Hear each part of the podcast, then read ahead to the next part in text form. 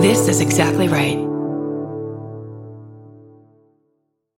This episode is brought to you by Shopify. Whether you're selling a little or a lot, Shopify helps you do your thing, however you cha-ching. From the launch your online shop stage, all the way to the we just hit a million orders stage. No matter what stage you're in, Shopify's there to help you grow. Sign up for a $1 per month trial period at shopify.com slash special offer, all lowercase. That's shopify.com slash special offer.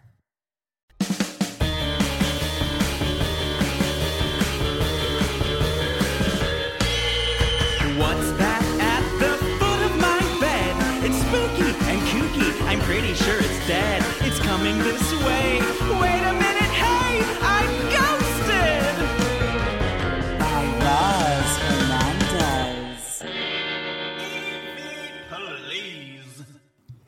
Hey, boo. It's me, Roz. Oh my God, I'm obsessed with this episode this week. I talked to Bryan Fuller, who is this incredible writer, director, producer, showrunner. I mean, he creates some fantastic TV shows. Maybe you've heard of a few like Hannibal, Pushing Daisies. He has this documentary series on Shudder. It's one of the best things I've ever seen. It's it's so tailor made for me, and I know a lot of you listening to the show would love it too if you haven't seen it. It's called Queer for Fear. It is on Shudder, and it's just an in-depth exploration of queerness in horror films and just horror in general, really. And it it's it's iconic. You got to check it out. It came out last year, and just just go watch it. You're also going to hear the brain on this man. I mean, the brain on this man. This conversation is so fun today, talking particularly about queerness in horror and paranormal, but also Bryan's got some stories of his own. So let's get into it. You can also watch the YouTube video version. The link is in the show notes. And um, check out the one from last week if you haven't. I got so many messages about how damn funny Mackenzie and Rachel are. Oh, those two kill me. Uh, okay, here we go. Here's my conversation with Bryan Fuller. On with the show. Bryan Fuller, hello. Hello. How are you? I'm really good. Thank you for having me. Thanks for doing this. I'm honored. I well, I wore a Booberry shirt in your honor. That means so much to me. And I was also just having a conversation about Booberry, who I believe is the ghost of a queer person that wears blue eyeshadow, a bow tie, and no clothes, and a hat. Right. Yes. Yeah. It's the Provincetown type Yeah. of ghost. Very much Provincetown. That whole cereal spooky world is very queer, very spooky, and I love it. It's absolutely queer. Chocula and Frankenberry. We've seen them in bed together. We've seen them clutching each other. Uh-huh. Booberry drives them into each other's arms frequently, or at least did in the 70s commercials. So the whole Bert and Ernie isms of same sex couples in non sexual circumstances that allow the viewer to interpret those circumstances as sexual was pervasive. Yeah. I, the, everyone knows that kind of Count Chocula queen. Like, Oh, yeah. that queen is a very specific type. Yes, yes. And Frankenberry, you know, the big silent type that you would think is the top, but is probably actually the bottom. Mm-hmm. No pants. No pants. Yeah. Why would you need pants? What's the point? Um, the well, well, you're the ultimate person to talk to about queerness and spookiness. I love queer reads of horror. I can give you just about any of them. Uh, in ter- I mean, we have Friday the Thirteenth coming up tomorrow. Uh, I think the Jason Voorhees, Mrs. Voorhees, relationship is very queer. You have a domineering mother and a special child. It's an inversion of Norman Bates and his mother, mm. where in Psycho you have the mother occupying the son, and in Friday the 13th it's the son occupying the mother, and that relationship is hard to lift and separate as anything but queer. Right. God, I don't even think about it that way. A lot of people. Well, I love so much Queer for Fear, Oh, yay! which you did. And if anyone listening has not seen it, you got to. Shudder, queerness, horror, deep exploration, amazing talking heads, beautiful visuals. I love it so much. And because what we do over here so much is talking about queerness and the paranormal. Yes. Do you see any relationship there? Absolutely. I think anytime that, uh, look, queer kids are, we don't fit into a uh, corporeal box. Like we just word. don't. And our spirits are free flying and our instincts are free flying. So I don't think we can be contained within the normal. Also, we're just not normal. So being described as paranormal uh, is kind of hand in hand with queerness is that we are we are strange we are weird that's the definition of queer and paranormal falls into that that category. It's also we are we are looking for ways not to fit in and the paranormal doesn't fit into understanding. So we we lean into those things because it seems like they better represent our worldview than anything within a corporeal construct Yeah, people always ask me about ghosts and queerness, and and I always think like ghosts. I've always been attracted to things that aren't meant to be considered scary or demonized, but they are like clowns, Right. Or ventriloquist dummies, or even like carnivals. Like all these things, ha- a lot of people see a sinister side to it, and maybe there is, but I always. I always like things that didn't mean to be that. I always have related to that. And I think ghosts too, like with a lot of queer people, people go, it's a demon or it's evil or whatever it is. I don't understand it, so that means that it's bad. right And so to me, ghosts are queer. absolutely queer. And I think that if you're looking at how we relate to the physical, and so much of, of queerness is about not necessarily being relegated by the physical, but being kind of transported by a spiritual point of view. I was at a uh, an Outfest screening of Nightbreed recently, and Clive Barker was speaking, who was pivotal uh, to my queer horror kind of experience. And somebody asked him, "Do you think horror is queer, or is going the future of horror is queer?" And he said, "The future is queer because we are moving away from binary definitions of." Our realities. We are moving away from restrictions on how to be. We are seeing people relate to each other romantically in polyamorous ways that aren't necessarily confined by the previous established systemic perceptions of how people are to relate to each other. We see, uh, you know, one of the uh, Brianna Venskis, who is one of the interviewees on Queer for Fear, was talking about Mary Shelley and queerness and the monstrousness of, of Frankenstein's monster as a queer paradigm because queers are constantly pulling together elements of feminism and masculinity in our own alchemic definitions of those words, how they perceive to us. So that could be 10% femme, 90% mask, could be 90% femme, 10% mask, and everything in between. And I find that so much more liberating because we don't have to follow the system because the system is is old and tired and and it doesn't apply anymore. So why wouldn't we want to dance outside the the lines?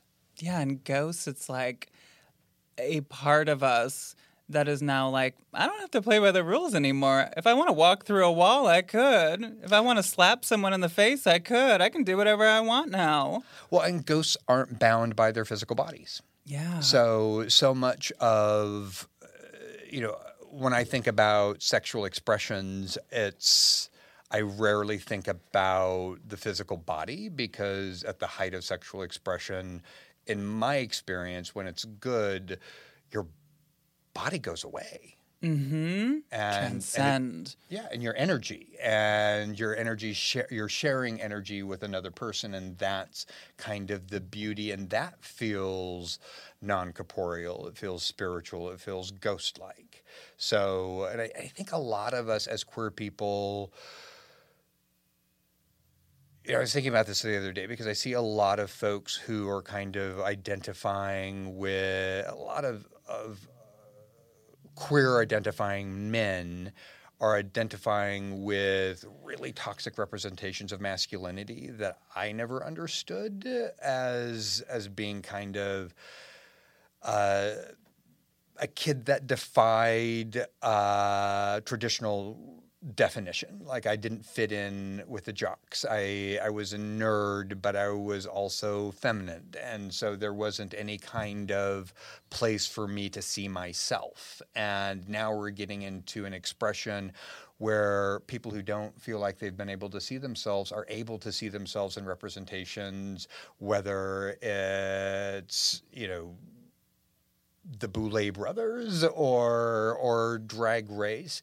There's something about taking down the systems of masculinity because let's face it, men are kind of awful mm. as a species, and straight men are awful to women, and gay men are awful to other gay men because there's there's something about this perception of anybody who wants to experience the D in in some capacity that makes them less than as a human being. And that feels so counterintuitive to queerness, but I see a lot of queerness embracing it that that kind of boggles my mind. I don't know mm. if that is relatable to ghosts, but it's relatable to kind of corporeal definitions of the physical. Right. God, I don't know what I was expecting, but you're like blowing my mind right now. Ooh, did we get some honey coffee? Oh my God, honey coffee! Thank oh my you. God, thank you, Bryan. the conversation's going to get a lot faster. Ooh, here we go. So I've got some coffee. Oh my god, it's like that classic drag queen bit where they they sniff some white powder and then the song get, gets faster. it's a classic drag queen lip sync. Well, what wa- I'm curious, what was your first expression or experience of ghostly awareness and uh, thinking about your relationship to that that ghostliness? Well, I was raised Catholic. Oh, me too. I do you think that that does it? Like that that opens up a belief to that stuff because for me I do believe it does. It certainly did for me uh, because the Holy Ghost. Holy God, there's so many of the stuff. Like even just this bread is gonna turn, like this wine's gonna turn into blood. Like there's so much like spooky into it, and there's also so much like you know exorcism and uh, possession, but also the extravaganza of like the the stained glass windows and the dresses that the priest wears. Like I just love oh, I, that Catholic Church made me who I am in in a not the way that I, they were hoping for. Same. And there's so much about Catholicism and Christianity that is so deeply queer. And I mean, transubstantiation is, you know, turning water into wine in the body of Christ and all of those elements of something that you see is more than what you are experiencing it in its physical form is right. Integral to Catholicism and the spiritual belief. So, why Catholics are so bent out of shape with queerness is boggling because it is innate in the belief system of of Christianity and Catholicism. If you've taken a little biscuit into your mouth and imagine that being the body of Christ, a the horror elements are there. You've got cannibalism. You've got uh, you know transubstantiation again, and those things. I, they're very fertile on on young creative minds, and I was an altar boy. so Love that. I never got into that, but I did pretend I did lip sync in choir. Um, and that's where I really started the drag queen, like the first, like just lip sync. Some of those songs, mm, I could still hear them. I did a thing on my Patreon a couple months ago where a lot of paranormal content, and you know, I'm not religious. I think if anything, I'm witchy, but I I don't see a lot of paranormal um, content uh, in terms of like not scripted stuff, stuff like this. Um, exploring like the the religious miracles and that sort of thing as paranormal. But to me, I, I feel really drawn to that. And so I was like researching all of these different examples of when people believe Mary has come back or like um, the Shroud of Turin or whatever. Um, you know, all of these these miracles like in in Italy, there's this vial of blood that belo- it's supposed to be the blood of some saint and like I'm probably getting this wrong, but like once a year they pull it out and they do this whole ceremony with like this this bishop or whatever, and then if it turns to liquid from the solid, then that means there's going to be a good year. But if it doesn't, it's a bad year. And in 2020, it didn't turn to liquid. Oh. I'm like that kind of shit. Come on, how can you not believe in like the paranormal if that's like what you're told to believe? What's where's the breakdown then between believing in the paranormal and equivocating it with evil, like putting a uh, assigning a good bad Kinsey scale to scale, yeah. uh, you know these supernatural events. Yeah, I don't. It's interesting because at least the Catholic, the way that I was raised Catholic, it wasn't what I hear from a lot of other um, evangelical Christians of there's only one kind of spirit and it's the Holy Spirit. And if there is a spirit, that's not that's evil. And I wasn't necessarily raised that way, but I, I guess I don't recall much discussion of that. But certainly angels um, or the Holy Ghost or whatever, and then demons. But I mean, I was raised with an understanding that there are ghosts. And I encountered my grandmother's ghost when I was like very young. And so that's really what got me going and got me being like, okay, this is a thing. Well, and and how did she appear to you? She appeared in my bedroom. Over she- your bed or She was like in the room, like I was in bed. She wasn't over me, but she was like in the room and she was like up. So I want to say like floating. And she knew she knew the assignment. She was like, I'm gonna be a ghost. And she was slightly ah. transparent, floaty, and glowy. And she was she was given ghost. Was she did she have legs or was, did it just sort of blend into atmosphere? I don't. All I could look at was her face. Right. Because it's like I feel like when you're in those situations, you can't look away. Right. You know, it's like I was just equating it with someone to um, like if you see a bear in the wild, like you, if you look away, you don't know what's going to happen. Is it going to charge at you? Is it so you just like stare like, and then I kind of I remember it being quick. It was a blip. Yeah. Like she was there, and she gave me a look that was like you're okay, and then just like bye bye. That has been kind like the the blip. The I, uh, in my mind when I've had ghost experiences or have seen something that was there in an instance and then not, it always feels like a fla- like a, a flash bulb, where like a flash bulb goes off and you close your eyes and you get that fading imprint, but it's it's it's a lightning strike that quickly fades, and that feels kind of conducive to uh, a scientific explanation of supernatural. Are you following Dr. Dre 4000 on Instagram? No, who's that? He's a chemist and a chemistry teacher, and he's like, chemistry is queer because it's all transitory, and here's why. And he's fantastic. Follow Dr. Dre 4000 Okay. because he, he sort of brings you know chemistry and the scientific discussion into something that is so creative and philosophical that it's hard not to be able to take that into a conversation about the paranormal as well because Okay. and, and looking at the paranormal as if it were chemistry and you know when we first met we talked about an experience that i had and I was living in uh, in the Crenshaw district in Los Angeles and uh, around Westmoreland, and I was in this old craftsman house and that it just had energy, and everybody who lived in that house said they had some sort of experience with a free floating apparition of some kind. And my Like there were multiple different ones? Yes, yes. There was like a person who was in the be- the attic bedroom. They kept on seeing somebody.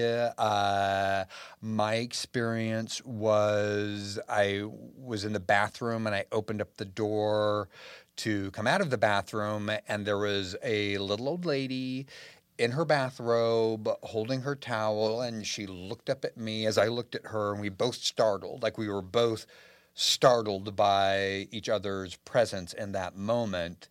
And so what was exciting about that for me is that it it absolutely happened. I had the experience. I witnessed it. I had a physical reaction that was not necessarily a chill, but more of an electric current. And uh, and she was gone in an instant. And for me, because I love science fiction, and uh, I, my my explanation is that I was like, oh, two two points in time touched each other in that moment, and is that a science fiction explanation of ghosts, or it, was it an echo of a presence, or was she there and we were there at the same point of time, or were we in different points of times that were touching each other? There what I enjoy about it is that I can imagine many different explanations for it, and I don't need to know which one is accurate. Right. Just that it was heightened and real to me. And then she just disappeared in front of you. Yeah, it was like a fla- it was like somebody took a picture of her, and I was looking through the camera lens, and the flash bulb ignited, and then I closed my eyes, and it was that after image, you know, when a flash bulb goes up, and it's uh-huh. sort of silvery and translucent.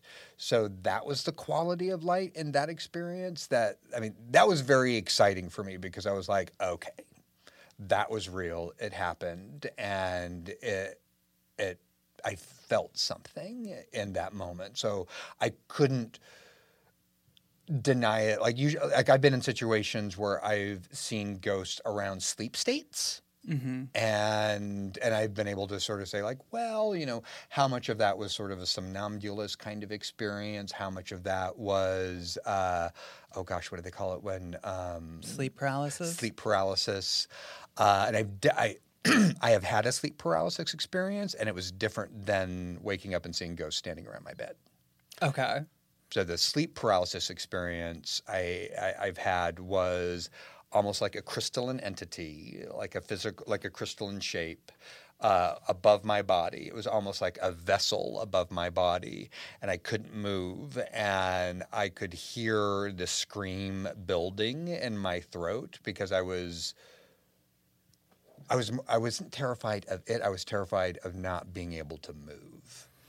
That is so scary. Yes. I am a believer that there's some things that can be explained by science and can't be explained by science. And there are explanations for sleep paralysis, but I think that it could be both things happening at the same time. I I don't discredit people that's when they say like I saw a demon in my room and I couldn't move. I'm not I'm not like, "Oh, that was just something that can be explained by science." Like I think it's I think that could have really been some kind of creature. Right. And and it could be explained by science in some way. Like that's why, uh, it- you know, a scientific explanation of something paranormal does not obviate it from being a paranormal experience. It just sort of rationalizes it, and I kind of I, I kind of like that. Like it's that's where it does become witchy and magical because witchcraft is alchemy and there is a scientific basis for it. It's not broad, it- it's sort of the the merging of science and nature, but nature is science. So, how can you separate them in that way that I find really exciting to talk about mm-hmm. and explore? Because, I mean, we don't know how our brains work most of the time. Like, how are we supposed to understand how a, a vision of light is appearing to us in, in any circumstance? And and I've I lived in an apartment in Cochran on in, in on Cochran in Los Angeles, Third and Cochran, and uh, there were many many experiences in that apartment. Wait, wait. Before we get to that one, Okay, okay, so the first house, did you have other experiences, or was that the only time? That I there was emotions. Uh, there were the there were kind of light plays, but that was the one thing that I was like, okay, that's undeniable. What Like, do you mean light plays? shadows moving, light coming through curtains, dissipating the light in a way. I mean, my first, like, as a very young child, my bedroom, I could see into the living room, and when the curtains were drawn, light would pass through them in a way that was a traditional depiction of of what we've seen in popular culture as ghosts What? You know, in terms of, uh, you know, and, and in my mind, I could say, okay, that's light passing through the curtains. That's weather moving the light in a way that my childhood imagination took it to a place that felt uh, magical and heightened, but per, but was not like the experience I had with the the ghost spirit in that house in uh, Westmoreland. Okay. So I, I could differentiate those. Did anybody else in that house ever see that woman? Well, the the person who lived in the attic saw a woman very regularly, and it was a younger woman. Because I was like, no, this was an older woman. This was like her hair was back. I could like I could see the lines on her face. I could I could see that she was an older woman, and that she was also.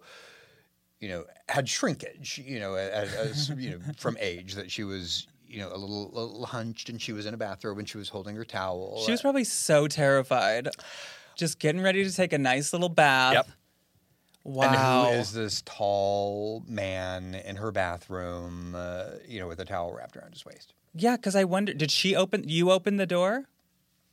I opened the door and she was sta- like, it was it was one of those experiences that we've all had when we're opening up a door and somebody's about to open it and it's like, oh, like there's a startle and it's like, oh, hi there, and come on in. Uh, but it was it was in a flash, and I think about her a lot. I think about like, oh, God, you know, I I wish we could have had a conversation. I wish we could have had more than just a microsecond of a moment that we shared together and also a shared supernatural experience that we could discuss. It's just so weird to think like, why did it happen at that moment? And like, I don't know. I because how much longer did you live there? I lived there for like a year. And you never saw her again. I never saw her again. And I wanted to. I wanted, but I also like I witnessed a murder in that house in the front yard. Oh my So God. it was a tough neighborhood, and there was a gang murder on the front lawn. Uh, it took the cops like forty minutes to show up. I, I called them so many times and said, Wow. you know, this guy's still in the front yard." Wow. Yeah, they and they were. I had learned at that time that they don't. They they give it time for everybody to dissipate because they don't want the cops to be put into a dangerous situation. So they let every. They, they just let the person die.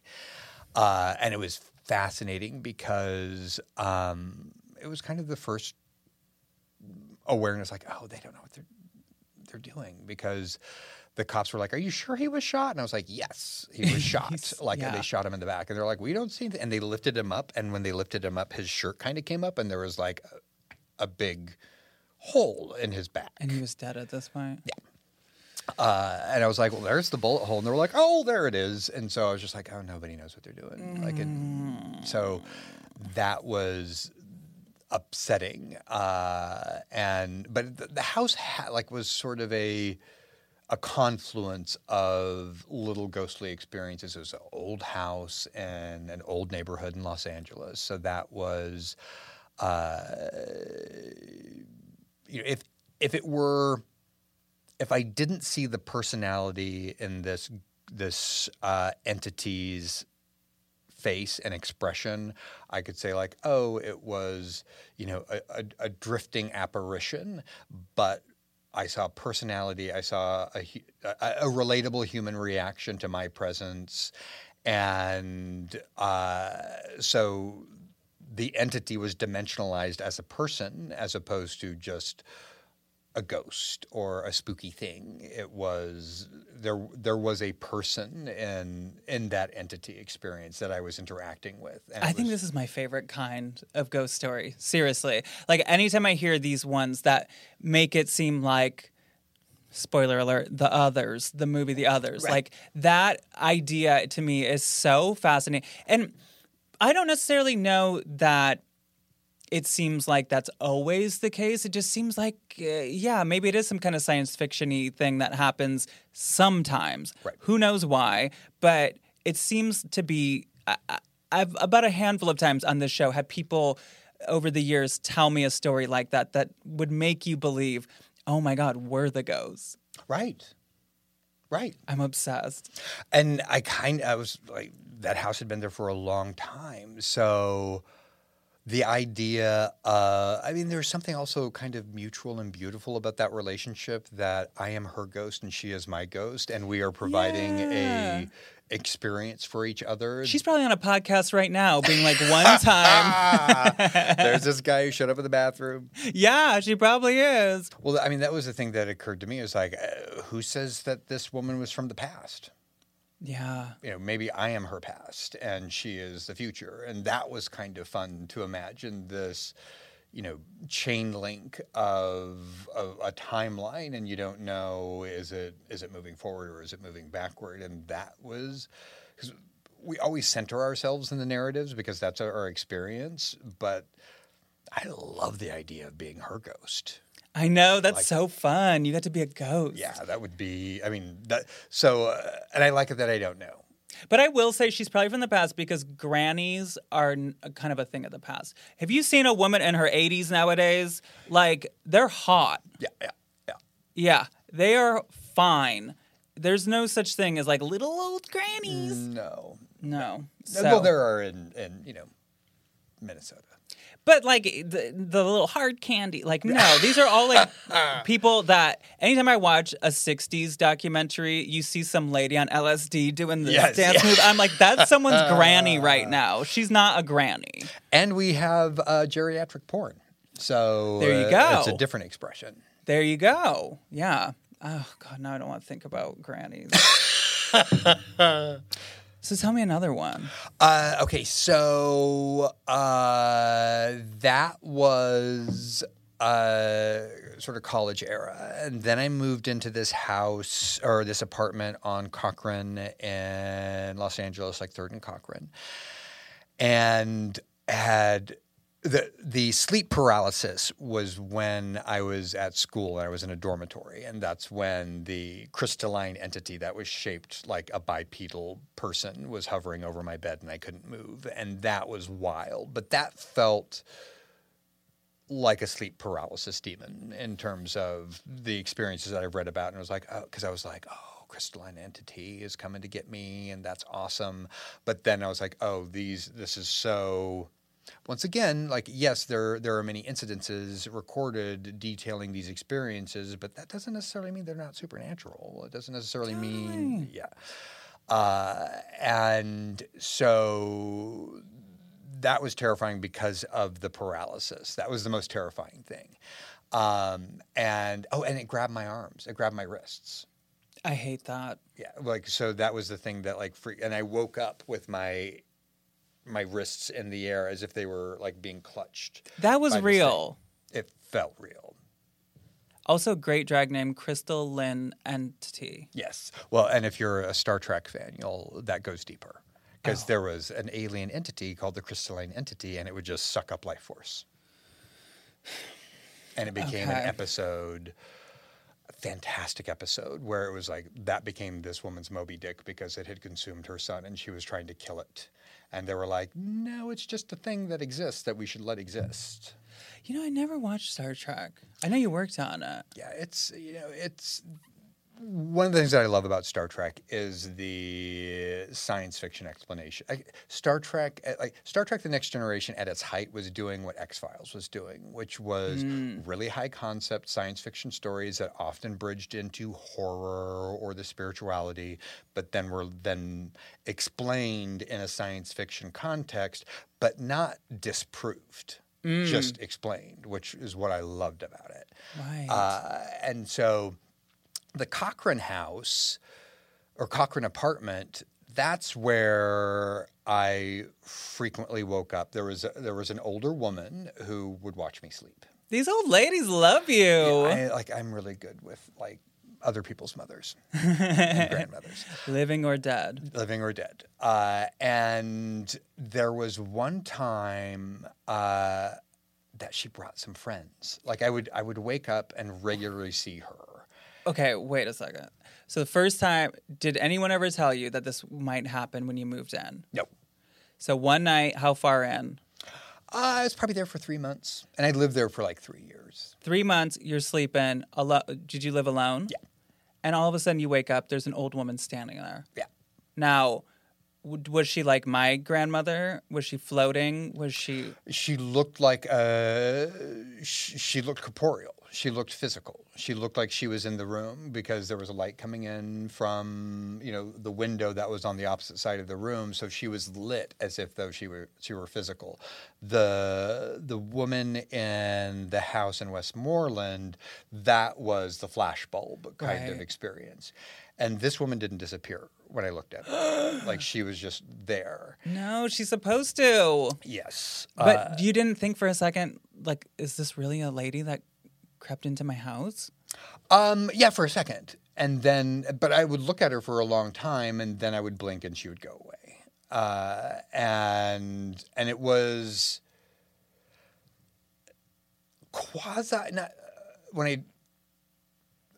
I'm saying quasi romantic, not that it was sexualized, but you know the you know when your eyes meet across a crowded room type of thing, where you're just looking at somebody in their eyes and you're feeling a connection. That was the experience of looking at this woman, and she was standing over my bed. She was like a foot and a half away from me, oh. and but I got no sense of threat from her. What was the vibe? Just staring? it was a very peaceful stare. And there wasn't any like the crystalline entity scared me because he lunged at me or it lunged at me and grabbed my Yeah. wrist and that was terrifying. But Let's be honest, he. As you were saying earlier, men are awful. It was a he. it was a he. it had male energy.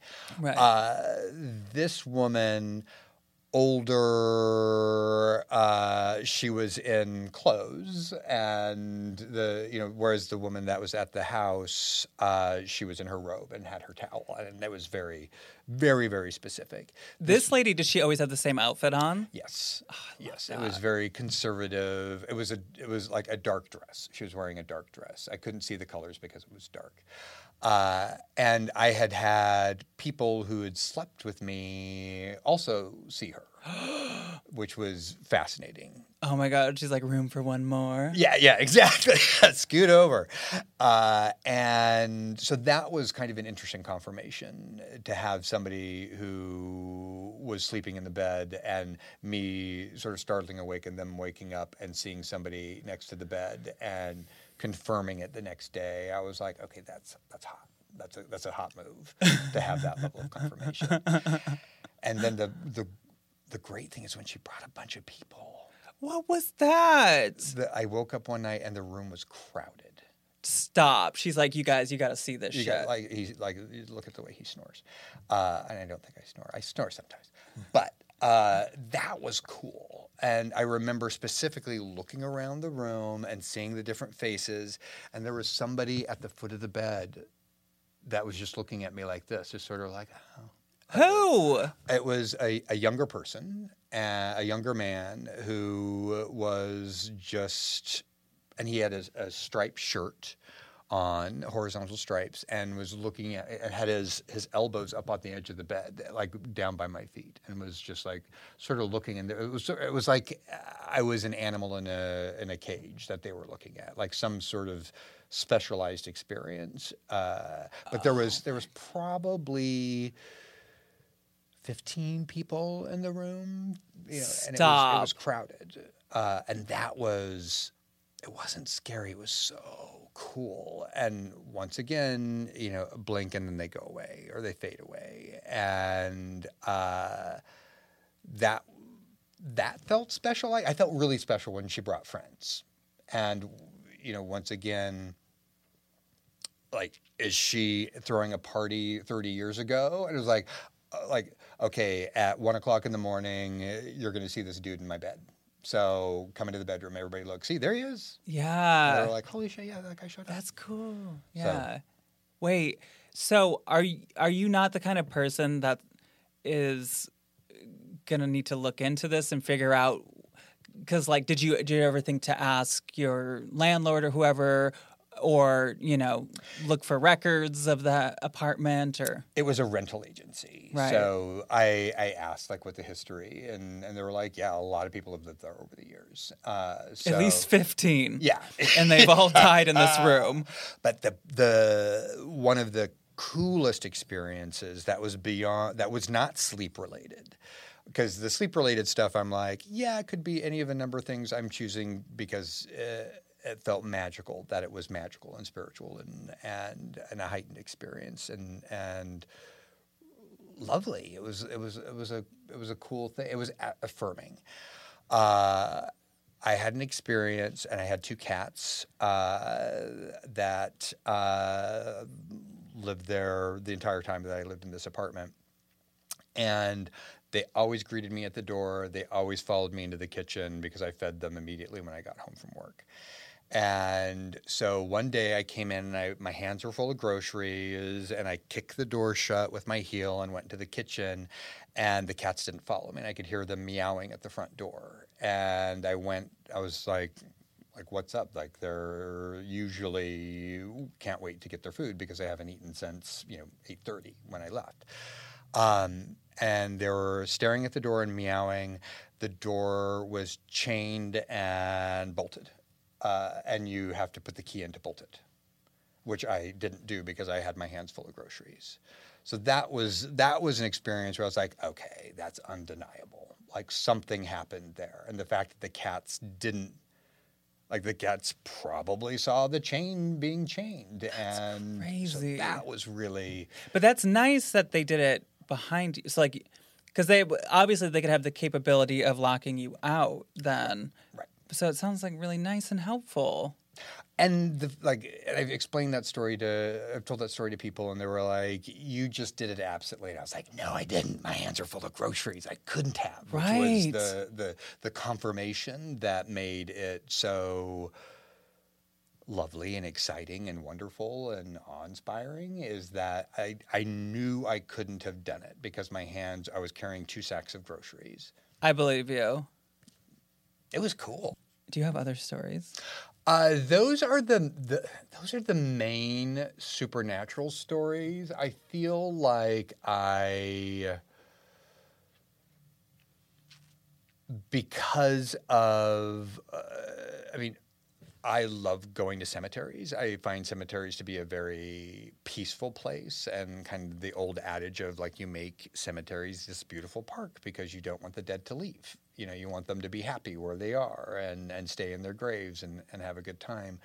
So uh, I find cemeteries to be places that are full of positive energy. Like I don't find them terrifying. I find them really peaceful uh, with like deep rooted uh, kind of wells of spirituality that that feel uh, welcoming and comforting and uh, you know when I was talking about the electric experience with the entity at the house, I went to Bern uh, in Switzerland for my birthday a few years ago, and I swam in the airs, and it was all this water running off of the Alps, and so it was freezing cold, but it didn't feel cold. It felt like you were in an electric current, mm. and it was it was so invigorating. And you you you hopped out of the water, and you just wanted to have sex because it, like your body was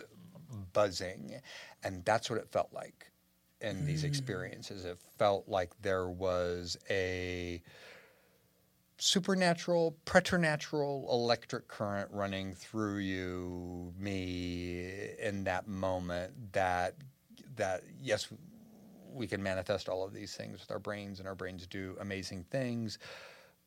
But take the win, take the aspiration, take the the message from the universe or what have you that it's uh, something special. Mm-hmm. And one of the, the happiest moments in my life, one of the most thrilling moments in my life, which was followed by a big disappointment, was when I thought I had a recovered memory of being abducted by aliens. oh, just go with it. Go with yeah. it. And I like it popped into my head, and I was like, "Holy shit!" Like I was a, I was abducted. I was on a table in a spaceship surrounded by aliens who were like poking and prodding me. And for a split second, the universe became so magical and big and uh, you know filled with endless possibilities. And then i contextualized the the recovered memory and i was like oh i came out of the anesthetic when i was getting my tonsils removed when i was 19 and i was so, like it broke my heart because for a split second everything was possible.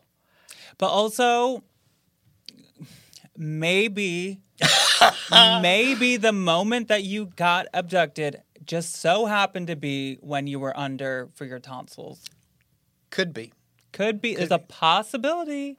Well, I think that's the that's the big point is you know, and, and, why I get excited about scientists like Dr. Dre 4000 on Instagram is that they have this queer spiritual interpretation of science that allows you to extrapolate from what they're saying and apply it to so many different circumstances mm. where we can talk about what would be happening in in in a spiritual context. He's sort of the uh, there's something about him that is so warm and welcoming, and it's all scientific based. And I imagine if you had a conversation with him about the supernatural, it probably wouldn't be as fun as, as him explaining the queerness of chemistry. but uh, what he says for anybody who's queer and looking for buttresses and support structures for these moments where we have something supernatural and special that we experience to kind of go like you know what? Life is pretty fantastic. Mm-hmm. and we mm-hmm. have to seize those moments and appreciate the whether we are the ghost or they are the ghost that we we get to have contact with something outside of the system. And it's i'm always like it wouldn't be fun if we knew everything. No. No I don't need to know everything. I don't. Need to I would be out of business. Right. This show would be nothing. We'd just be talking about things, things that happen to us. Like, no, it's not that interesting. It's, it's not, and the world is fantastic. I mean, the things that we can do with our minds are astounding.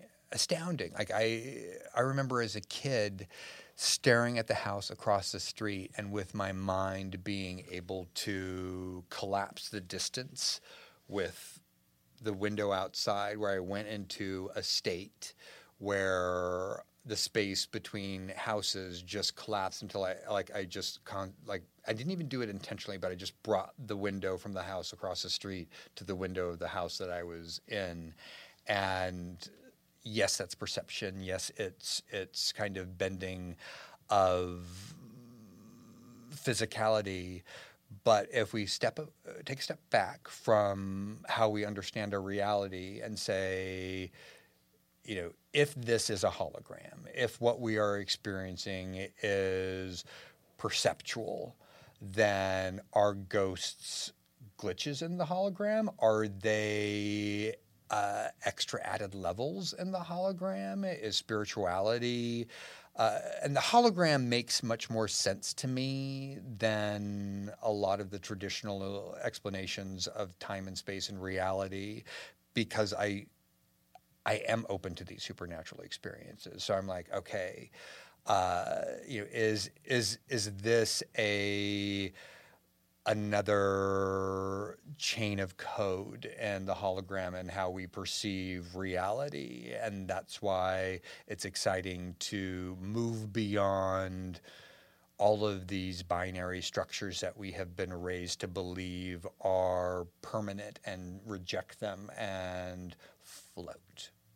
That's why, like, when Pennywise is like, "We all float down here," I was like, "That sounds fucking lovely." Yeah, right. I would love to float. Well, and it's what's so interesting, like the, the idea that children can see ghosts, and uh, I always kind of feel that as we get older, same thing with like animals that can, you know, your cats, like whatever, can pick up on this. We're just so clouded with boring adult things and the realities of the world and all these structures that we're put into and all these things we're told to believe that it takes away that creative or whatever it is that side of our brains that is able to connect with the otherworldly. I swim regularly and I don't think of it as exercise. I think like I'm going to the pool and I'm playing for an hour. And I'm mm. playing in an environment where my body is not bound by the physical in a way that it traditionally is and I can float and I can fly and I can drift and it is it makes me feel in tune with a spiritual world in the way that you're never going to get me into a gym to lift weights. Uh, it's just not going to happen. Um, that I am transcending the physical by uh, taking advantage of the physical in a way that the fluidity of the environment, the the fact that I I I can literally fly. Like I am flying through atmosphere in a way that is dreamlike and feels like it is analogous to what I experience in my dreams when I fly. That I would encourage anybody who is looking for a form of physical expression that is into spirituality, go to a pool and play. That's such great advice. Oh, I love that. It's like it- it's the thing that like I look forward to. Just go to the pool and play for an hour, float, drift. We all float down here. Yep. It's Kaley Cuoco for Priceline. Ready to go to your happy place for a happy price? Well, why didn't you say so? Just download the Priceline app right now and save up to 60% on hotels. So, whether it's Cousin Kevin's Kazoo concert in Kansas City, go Kevin, or Becky's Bachelorette Bash in Bermuda, you never have to miss a trip ever again. So, download the Priceline app today. Your savings are waiting. Go to your happy place for a happy price. Go to your happy price, Priceline.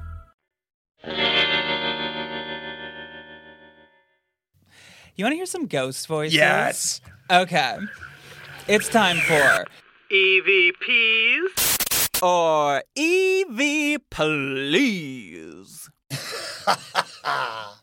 EVP, electronic voice phenomena. It's when ghost hunters believe they've captured a ghost speaking. You ever watch those shows? Yeah. So it's that thing. So what I do is I go to YouTube and I look for people's EVPs. And I'm going to do two of them. And I want you to tell me what you hear. And then I'm going to give you some options of what the ghost hunter believes they've caught. Okay. Okay. First one is from Full Moon Paranormal, posted on the YouTube page called Haunted or Not. It is at the Lake Shawnee Amusement Park. What is this ghost saying? Make sure it's not too loud. Okay, there's definitely some crickets going. There's a lot of background noise. Do you hear it? It's like a I yeah, it's very small. I, I the teeny, teeny little voice.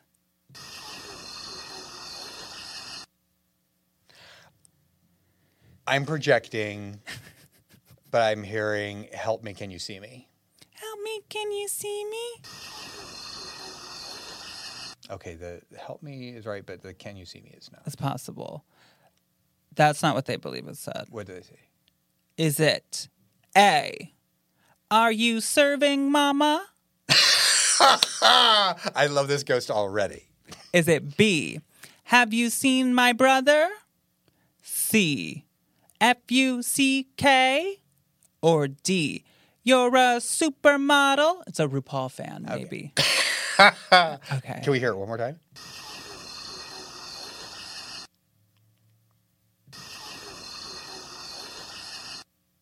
Oh gosh, I don't think it's any of those choices. They believe it's Have you seen my brother? I hear Can you see my mom? Or have you seen my mom? Well, it's it's also the cadence of it is odd. Like I would think it's like, "Have you seen my brother?" as opposed to "Have you seen my brother?" I mean, if she's doing a you know a bit with music, E Yeah. Well, okay. I do believe that they caught something. I don't know Yeah. what it says. Um, okay, what's this next one? This is from Fox Valley Ghost Hunters, um, also posted on the same YouTube page as that last one. And it is at the Summer Wind Mansion in Land O' Lakes, Wisconsin. What is it saying? okay, wait a second.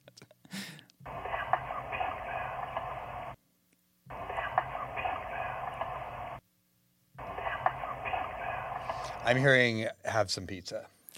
Seriously. Have some pizza. Okay, is it A? Damn it, I'm being bad. C. Damn, I want pizza. Wait, that was B. C. Damn it, you piece of crap. Or D. Damn, there goes Pete Buttigieg. I think it's B pizza. And it's a really seductive pizza. That pizza must be so good. Have some pizza. I feel like they're already inside me and whispering in my ear, "Have some pizza." Well, it's funny because it's that's not what they believe. Oh, okay. But they believe something that I would say if I saw pizza, which is, damn it, I'm being bad. Listen, that's what they think it says. I, I could hear that. bad. I could hear that one. I guess, but I hear a p like a pizza. Um, okay, let's do one last thing. Okay. Just like a rapid fire, unless it turns into something. I don't know. But let's just hear your thoughts on some things. Okay. Um, demons. Uh, I think that they're like, I think demons are misunderstood. I think that like the, the what I love about Catholicism is that if you look at the story and if you're especially if you're dealing with like mean Old Testament God who's punishing everything, I'm on Lucifer's side. Like God seems like an asshole. Yeah. Like why? Like of course he's like he's rising up. He's resisting. He is not falling in line. It's RRR like the you know the the Indian movie, uh, resist and revolutionize. Um, so that's demons. Um, I'm also it's like if you're going to all that trouble to get into that little girl and communicate with me, that's effort. Like you're like you are making effort to have a relationship. Yeah, which is that's impressive. Yes. That's more than a lot of men do. people don't return text and this person is occupying a body to talk to you they're they're invested in that relationship Out in the farmlands of Minnesota Yep. or wherever. I Thank, mean, thank you for making the effort. that's something. I feel seen. Um, what about curses?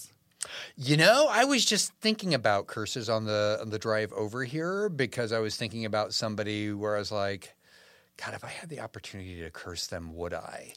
uh, and I was I was like, you know, I think the universe has to take care of curses because I'm just I'm afraid of the ricochet of curses and also the like I. Uh, Believe me, I am. I watch a lot of horror movies. I imagine violent ends for a lot of people, uh, particularly in uh, the Senate, and so I'm. I'm. I'm definitely not of of the moral and ethical compunction to be above wishing bad for folks, but I. am I also really believe in karma. I very much do, which is why I wouldn't curse. Yeah. Yeah. Yeah, I was just like if, if you told me somebody that I felt had deeply wronged me was in a tragic car accident, I would resist the corners of my lips curling into a grin and wish them well, but it would it would cross my mind that Right. like oh That's human. Yeah. I get it. Um, what about Bigfoot? You know, I grew up in the Pacific Northwest. And so Bigfoot was a big deal uh, because there were, like in the 70s, uh, there were a lot of Bigfoot uh, docu horror kind of franchises. And uh, we, we kind of don't know what Bigfoot is specifically there are so many different interpretations and i can i can see that like is there a, is there a missing link like one could have got away from homo sapiens who were eating all of the proto homo sapiens which is why we don't see a lot of them because we ate them like that's the kind of history is like we we were smarter than them we killed them and we ate them that's why there's there's there are gaps in our change is because we're horrible So someone was like, "This is a Bigfoot burger." yeah I caught one. I made it. I chopped it up. right Come on over. We're gonna have a barbecue. Yes. Some Bigfoot. Would you? no i'm a pescatarian Got it. yeah yeah i need i would like to be vegan Now let and me ask you this: What if it was the Loch Ness monster? Kind of fishy. Yeah, I mean, if it's already dead, and if there was, if, if there, uh, if if Chef Jose Andres was preparing a very specific meal with foams and you know emollients, I might have to have a taste because I'm tempted when I when a friend says, "Oh my God, this is the best steak I've ever had," and I'm like, well, maybe one bite won't morally and ethically destroy me, and I just have to imagine it's a human child as opposed to a cow or a baby cow. Uh, but possibly Loch Ness if somebody was like this this beast because I mean I've eaten eel, I've eaten a lot of. I know- ate a rattlesnake one time. how did it taste like chicken? A little bit, but I was so grossed out. I snakes grossed me out. Like it was really nasty. It was in a chili. Yeah. I didn't like it, and I I just remembered that you did Hannibal. Yes. Which is funny. Okay, you know, my last job, um, like day job, was tour guide at Universal Studios, and we would talk about Hannibal. Would you go by the De Laurentiis. Yeah. Yeah. Rest in peace, Martha. Rest in peace. She was amazing. Oh, she was so great. yeah, and she was great to the tour guides too. She would come out and wave and talk to people. Yes. Yeah. I think there was a time when we showed a preview or like a trailer or something of Hannibal. Yes, she was very heavily involved because the trams would go by, and I used to get like. I, I got in trouble once because when our offices were at the De Laurentiis Hitchcock Bungalow, Yeah. I would take the golf course and I would do my own Universal tour. And uh, so many times I like turned a corner and was almost ran down by a tram. And then there was like a studio wide memo of if you have a tram, if you have a golf cart, you are not allowed on the tram routes. And I was like, that's for me. I used to when I worked there, they would let us like go jog around. Like I would jog and just like walk around and and sit over at the Bates Motel or whatever. It was so cool. I would like the up above Amity, like the Amity Island. There was like a little road, and I would set up there and get high and watch the tours. And those houses that are just a facade. It's so Hollywood. Oh, I love it. And you know who I had on this podcast was Butch Patrick, who did the Monsters there. And I did Mockingbird Lane, and Butch came and visited the set. Yes, and I was thinking about that too because wasn't that shot in that area Yep. or that Yep. house or one of those houses? We built it like right around the corner from the original Mockingbird house. We built our big uh, Mockingbird house. And Yes, and he was telling me stories about like going to because there there was that um, Phantom of the Opera stage for forever. Yes, and it burned down. Yeah, stage twenty eight, I think it was called, or I don't know. Don't quote me on that, but it was um, super haunted. Yes, and it had all of the, opera original. boxes, and then you could pull up the floor and it would go down. And when we were going to do Mockingbird Lane, uh, you know, one of the show, one of the episodes that was lined up is that Kristin Chenoweth was going to play Marilyn Munster's original mother, who like gave her up, and we were go- she was going we were going to do a whole Phantom of the Opera episode and go back in time, and we were going to film it on those sets, and then the show never went to series. So yeah, but that like I I stood on that set and you could just feel the energy in the history of just being there and looking at the the opera boxes that that were still intact. The fact that it was still there from the 30s or the 20s. It's so incredible. There's, you know, another ghost there over by, okay, like the War of the Worlds plane crash. Uh-huh. And then there's like that big screen with like the pit thing. I don't know what. Uh huh. Yeah, where they it's, where they fill it up. yes. Yeah. Over there. And it's the house from that John Candy, Dan Aykroyd, Great, Great Outdoors. Outdoors. Yeah. So over in that area somewhere, people see this pilot man because on like the opening day back in 1915 or whatever, there was like a guy that was hired to do like plane tricks and he crashed and people see him walking around. Oh wow, because that's also right. Uh, it like the Six Million Dollar Man tunnel is right there. Yes. I don't know if it's still I don't It's know. not- it's something else. yeah. But was, I worked there probably 2014, 15, 16 or something like that. Um Oh, such a. I haven't been back yet. It's magical. I love Universal Studios Me too. and Warner Brothers. Like both of those lots are magical. And I know. I'm so happy you came by. Thank you for having me by. Your brain is incredible. I mean, yeah, you create literally worlds for us to consume. Um, so this brain, it just hearing you talk about the paranormal, it's really, really cool. Well, I rarely get to do it, so this was delightful. Well, thank you. Can you tell people like you know what to where to find you? What do you got going on? Uh, I'm at Bryan Fuller on Twitter and Bryan Fuller Graham on Instagram. Uh, I'm doing. Uh, we're working on a Crystal Lake series uh, that's coming up, uh, and uh, I'm about to do a movie with Mads Mikkelsen uh, called Dust Bunny about a little girl who hires a hitman to kill the monster under her bed. oh my god! And uh, so yeah, it's going to be a, a exciting year. Queer for fear. And Queer for Fear on Shudder. Yes. Watch it and ask for more. yes, We have like three seasons worth of material, and we've only done four episodes. Oh, I love it. Well, thank you. Thank you. Thank you so much to Bryan Fuller. Again, check out Queer for Fear. that was, I mean, I, I, again, I don't know what I was expecting out of that conversation because the man is brilliant, but he really, he really opened my eyes to a lot of things and the stories. How fun! Oh, it was a great, great, great, great time. Um, okay, guys, are you subscribed to the show? Make sure you rate it five stars wherever you listen. Tell your friends about it. And, you know, the Patreon still exists. The link is in the description of this show. And the YouTube video versions are linked there as well. You know, I love me a listener episode, so send me your listener stories to ghostedbyroz at gmail.com. Put in the subject line, listener episode, and then just give me, you know, some bullet points of what your stories are about.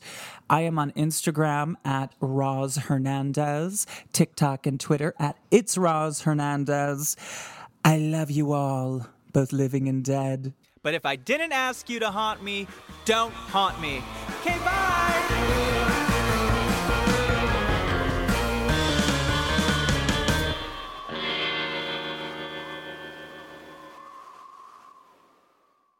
Starburns Audio, a, a podcast network.